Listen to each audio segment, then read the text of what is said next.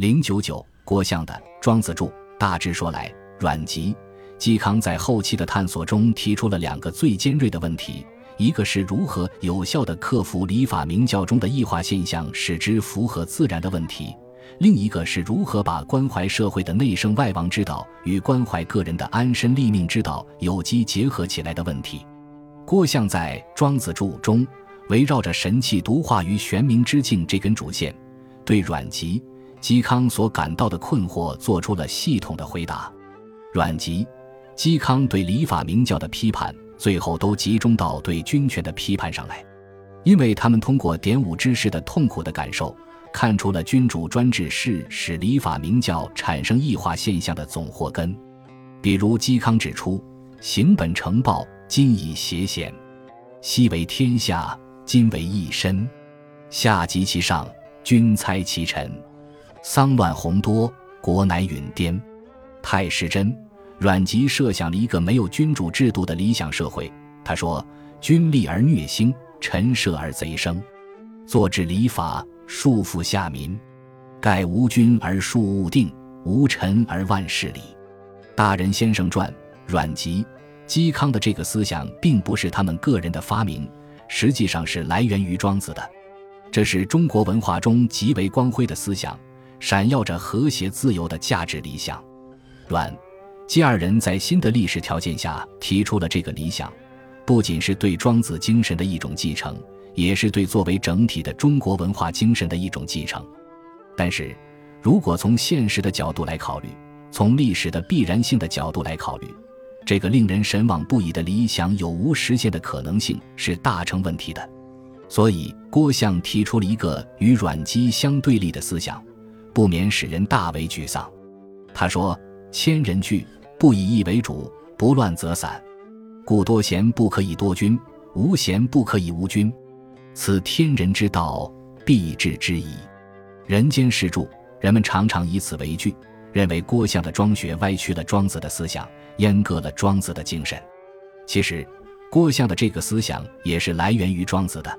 庄子曾说，天地虽大，其化均也，万物虽多，其至义也，人族虽众，其主君也。天地，臣之事君，义也，无事而非君也，无所逃于天地之间。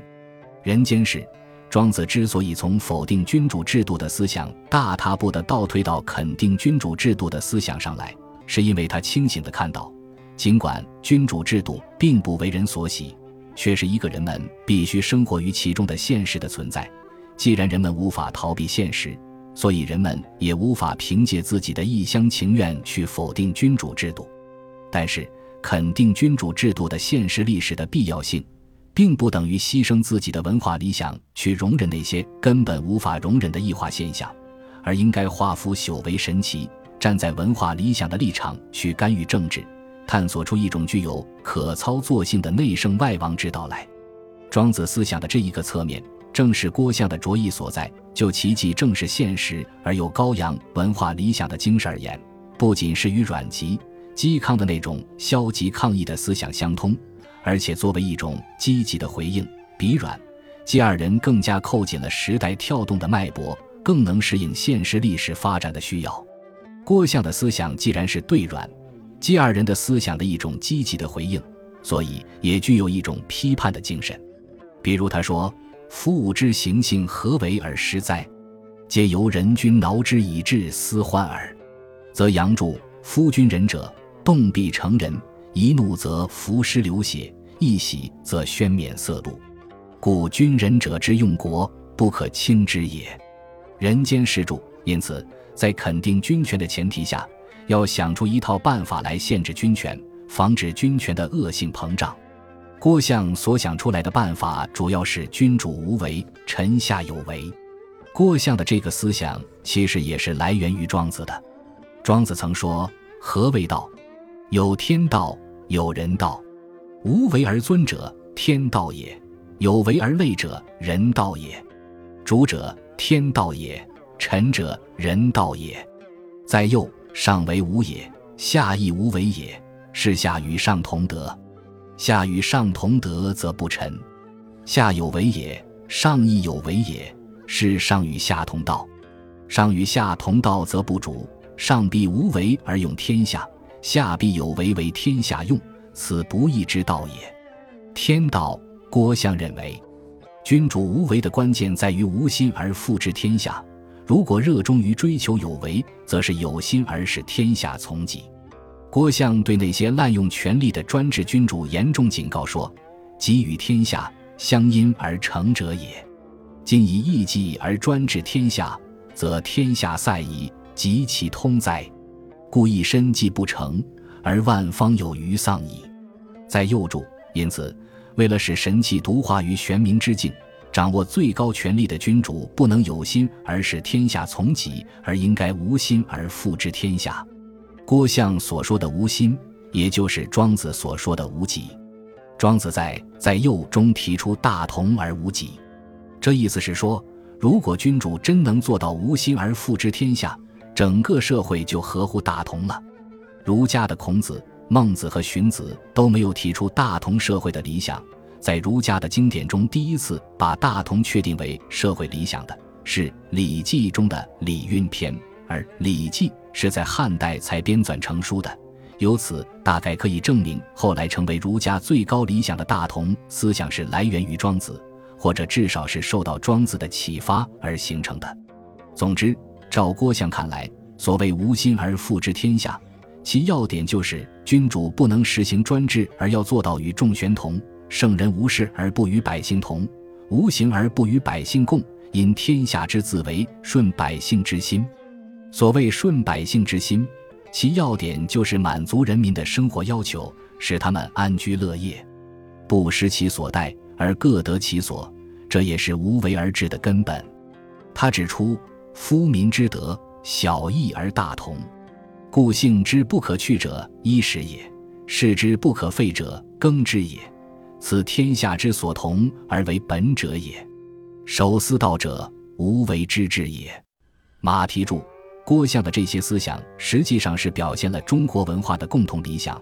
不仅与道家的无为思想相通，而且与儒家的民本思想以及墨家的兼爱上同的思想也是相通的。如果中国的政治达到了这么一种理想的境界，那么知识分子就再也没有必要去考虑个人的安身立命之道了，因为在这种理想的境界中，人人都可以逍遥。所谓逍遥，其要点就是足于其性，无为而自得。阮籍、嵇康被现实的政治驱逐出来，退回到个人的内心世界，经过了一番痛苦的求索，最后无非是得出了这么一个结论。比如嵇康在《达难养生论》中说，故事之难得者，非才也，非荣也，患以之不足耳。一足者，虽偶耕全亩，被节辍书，岂不自得？不足者，虽养以天下，为以万物，犹未切然。则足者不虚外，不足者无外之不虚也。阮籍联系个人的处境，研究了庄子的逍遥游，与郭象达成了惊人的共识。他说，应鸠吠桑榆，还鸟运天池，岂不识宏大，与义不相倚。夫尧安可降，不若其数之。下及蓬艾间，上游园囿黎，但尔亦自足，用子为追随。咏怀诗其46，问题在于知识分子的这种自足其性的逍遥不能脱离政治，在现实的礼法名教之外去追求。如果现实的礼法名教被专制暴君所异化，从根本上取消了自足其性的条件，知识分子无论是多么苦心孤诣去追求个人的逍遥，也只能是空中楼阁。